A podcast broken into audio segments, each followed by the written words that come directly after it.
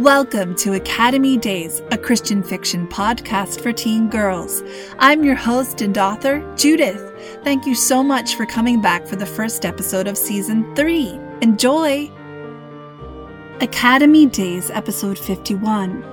Should I be worried? London Pella took a deep breath and laid back in the calm surf of the inlet, and immediately began to sink. She flailed her arms and regained her footing in the water that came to mid torso. You aren't staying relaxed, Mom said from a few feet away. Imagine you are made of styrofoam, you know, like the cones I use in the center of one of my flower arrangements. London pursed her lips. That is not helpful. At all. Mom shook her head. Just watch. She laid back in the water and her feet floated to the surface. Arms outstretched, she seemed to lay on top of the water. But how was that possible? Water moved, made room for whatever displaced it. London flopped onto her stomach and paddled over to Mom and slowly swam around her. Mom's eyes were closed, her lips curved in a smile. London flicked some water into her face. Show off? Mom stood up. One more time, try. London sighed, took a deep breath, and laid back in the water. She flailed, doing a sort of backstroke with one arm combined with a scissor kick, and ended up on her stomach with a noseful of salt water. She spluttered to her feet, Mom's laughter filling her ears. I'm sorry, London, but you looked like a dolphin who forgot all of its tricks. London scooped her hands through the water and sent a wave into her mother's face. Mom held up her hands. I'll stop laughing. I will. She curled in her lips and stared toward the sky again. You're laughing inside, London said. Your eyes are going all crinkly. Mom gasped and spluttered and made a beeline toward shore. London sent another cascade of water her way. Truce, Mom said, coming to a standstill in knee high water. She held up her hands, liquid dripping from her arms. You'll get it. You will. It's more of a mindset than anything. She reached into the water towards a half exposed edge of white and pulled a sand dollar into view. Aha, the last piece I need for my rock and sea urchin garden. Personally, I think it would be the perfect spot for Agent Burgers to propose to Miss Irene Hopkin. London came to a stop next to Mom. This matchmaking thing you've got going on is weirding me out. I think island life is getting to you. Mom washed the sand dollar clean and held it up. Oh, it's getting to me all right. Sometimes I think I could stay here forever. London froze, a handful of pink edged clamshells in her hand. What? Mom laughed. I'm having fun, London. I've gotten to spend more time with my husband and daughter these weeks than I have in years. London nibbled on her lip, a salt taste filling her mouth as she waded out of the water and went to where their picnic stuff was piled. She swathed herself in pink flamingo terry cloth and eyed her mom. You do want to get off this island, don't you? Mom shrugged. Eventually. Are you even praying this comes to an end? Well, sure, honey. No, no, Mom, I need you to be interceding, like, without ceasing. Mom laughed. Come on, London. Let's get back to the house and shower. I'm taking over the kitchen again tonight. London trudged after her, something of the timelessness of the afternoon ebbing away. Yes, she was enjoying the island too, after those first few days, since she'd started to look for ways to enjoy this life, even though it was so different from, well, everything she'd ever known. But face it, this was all still very bizarre and needed to come to an end sooner rather than later. The thing was, sometimes she forgot to even pray for her family's return home. Was that why they were still here? She wasn't worried enough. She was too content. She lagged behind Mom, the old sense of closed in loneliness catching at her like the scrub weeds in the path that scratched at her ankles. At the porch, she turned and sat on the steps and looked out to sea. God, please, please, please let us go home soon. See, this was why her prayers weren't likely to be answered. She just repeated words a lot.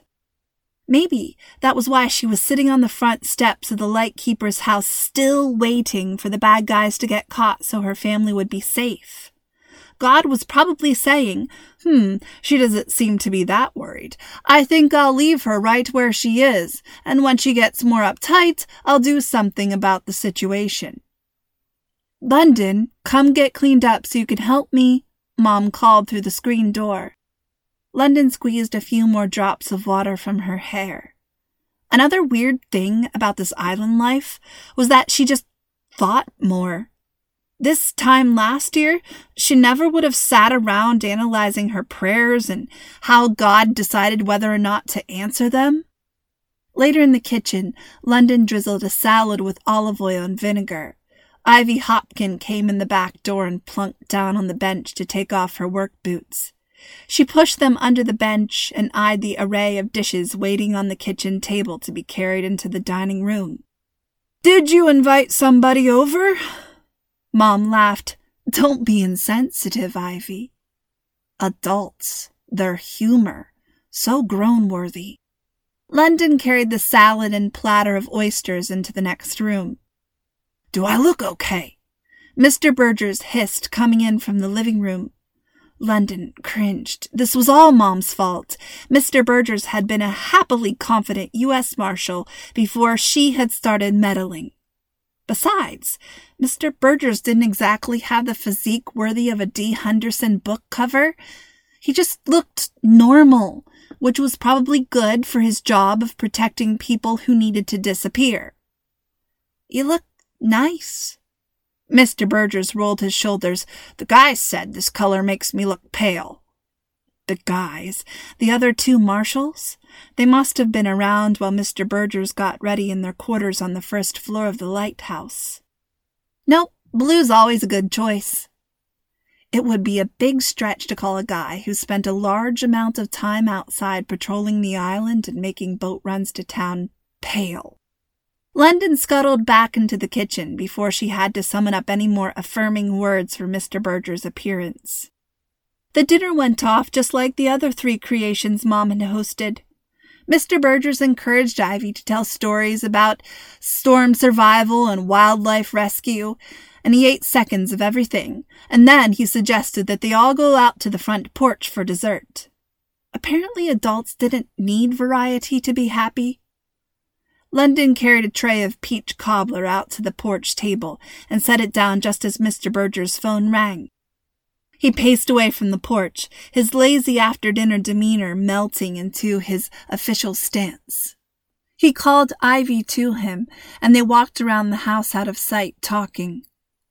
Do you think? Mom's eyes glowed. Could this be the moment that they. Dad shook his head. No, I do not. No, it is not. They were all business. London speared a slice of peach and shook it at Mom. Would you please stop enjoying yourself and pray for all of this to end? Maybe we're not miserable enough for God to take our prayers seriously. She pushed the rest of the peach cobbler away. I, for one, have actually forgotten once or twice that I was here for safety rather than vacation. Mom squinted at her. Wait, do you think we're too happy? Well, yeah, I mean, I haven't cried since those first few days after we came. God must think I don't care, but I do. London went to the porch steps and stared out at the ocean. How do you get yourself to feel worked up enough for God to listen to you? Silence followed her question. She flopped down on the top step. Dad came to sit next to her. Look, London, I'm not saying God doesn't ever give us a burden to pray about things, that we don't ever feel the weight of an issue and the need for His intervention. We might even ask God for those burdens, but when God chooses to call us to prayer like that, it's His doing. You don't have to work up anxiety and fear to be heard. London shuffled her feet. Dad was in teacher mode. His voice started taking on his special classroom lilt. Remember the prophets of Baal, how they yelled around for hours and cut themselves, and then Elijah steps forward and prays this short prayer, and heaven just opens up. London nodded, because he was praying to the one true God.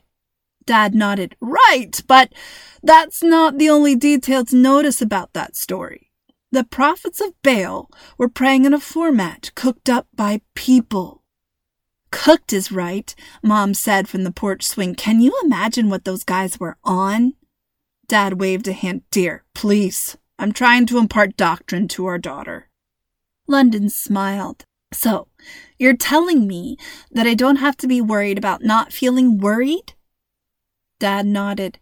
Sure, yes, that's what I'm saying. And the thing is, the fact that you aren't worried is an answer to my prayers. I've been praying for our peace throughout this whole situation. A sort of angst that had been hanging over London for hours dissipated. Thanks, Dad.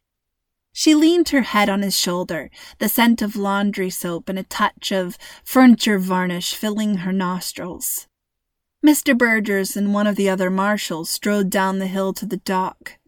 As twilight deepened, they launched out into the water. Funny time to do a grocery run, Mom said, her voice drowsy. Usually Mr. Burgers goes by himself. She yawned. Says he finds better deals than the other guys. The swing creaked. I hope Ivy is inside washing the dishes. Selfish thought, but true. London leaned her elbows on her knees. Okay, so God had heard her prayer, and she didn't have to be all stressed out to convince him to move. He had some kind of plan in all of this anyway. And really, she didn't mind if things just stayed the way they were for just a little while longer. Mom moaned, Okay, London, let's go clean up before I fall asleep. I have my misgivings about Ivy. London followed Mom into the house. Two hours later, Mom had gone to bed and Dad was working on some kind of writing project at the dining room table. London lay stretched out on the porch swing, reading one of the mysteries Ivy Hopkin kept in abundant supply on the living room shelves. That was another thing about this isolation. She'd read more in the past month than she had in her entire high school career. The sound of the boat motor returning added a soft hum to the swish of the surf. Ah, she'd probably have to help put away groceries. She flipped the page, scanning the text in the dim light of the porch lanterns. Another body. This had to be like the fourth murder, and she was only in chapter 10. Apparently, Ivy liked her who-done-its on the gruesome side. Footsteps crunched on the pathway that led up to the porch from the beach.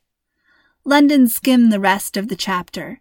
She just had to make sure that the detective didn't do something dumb, like investigate a dark mausoleum on her own. Uh, there she went, all by herself, after she'd seen a shadowy figure enter first. Some people were intelligent like that.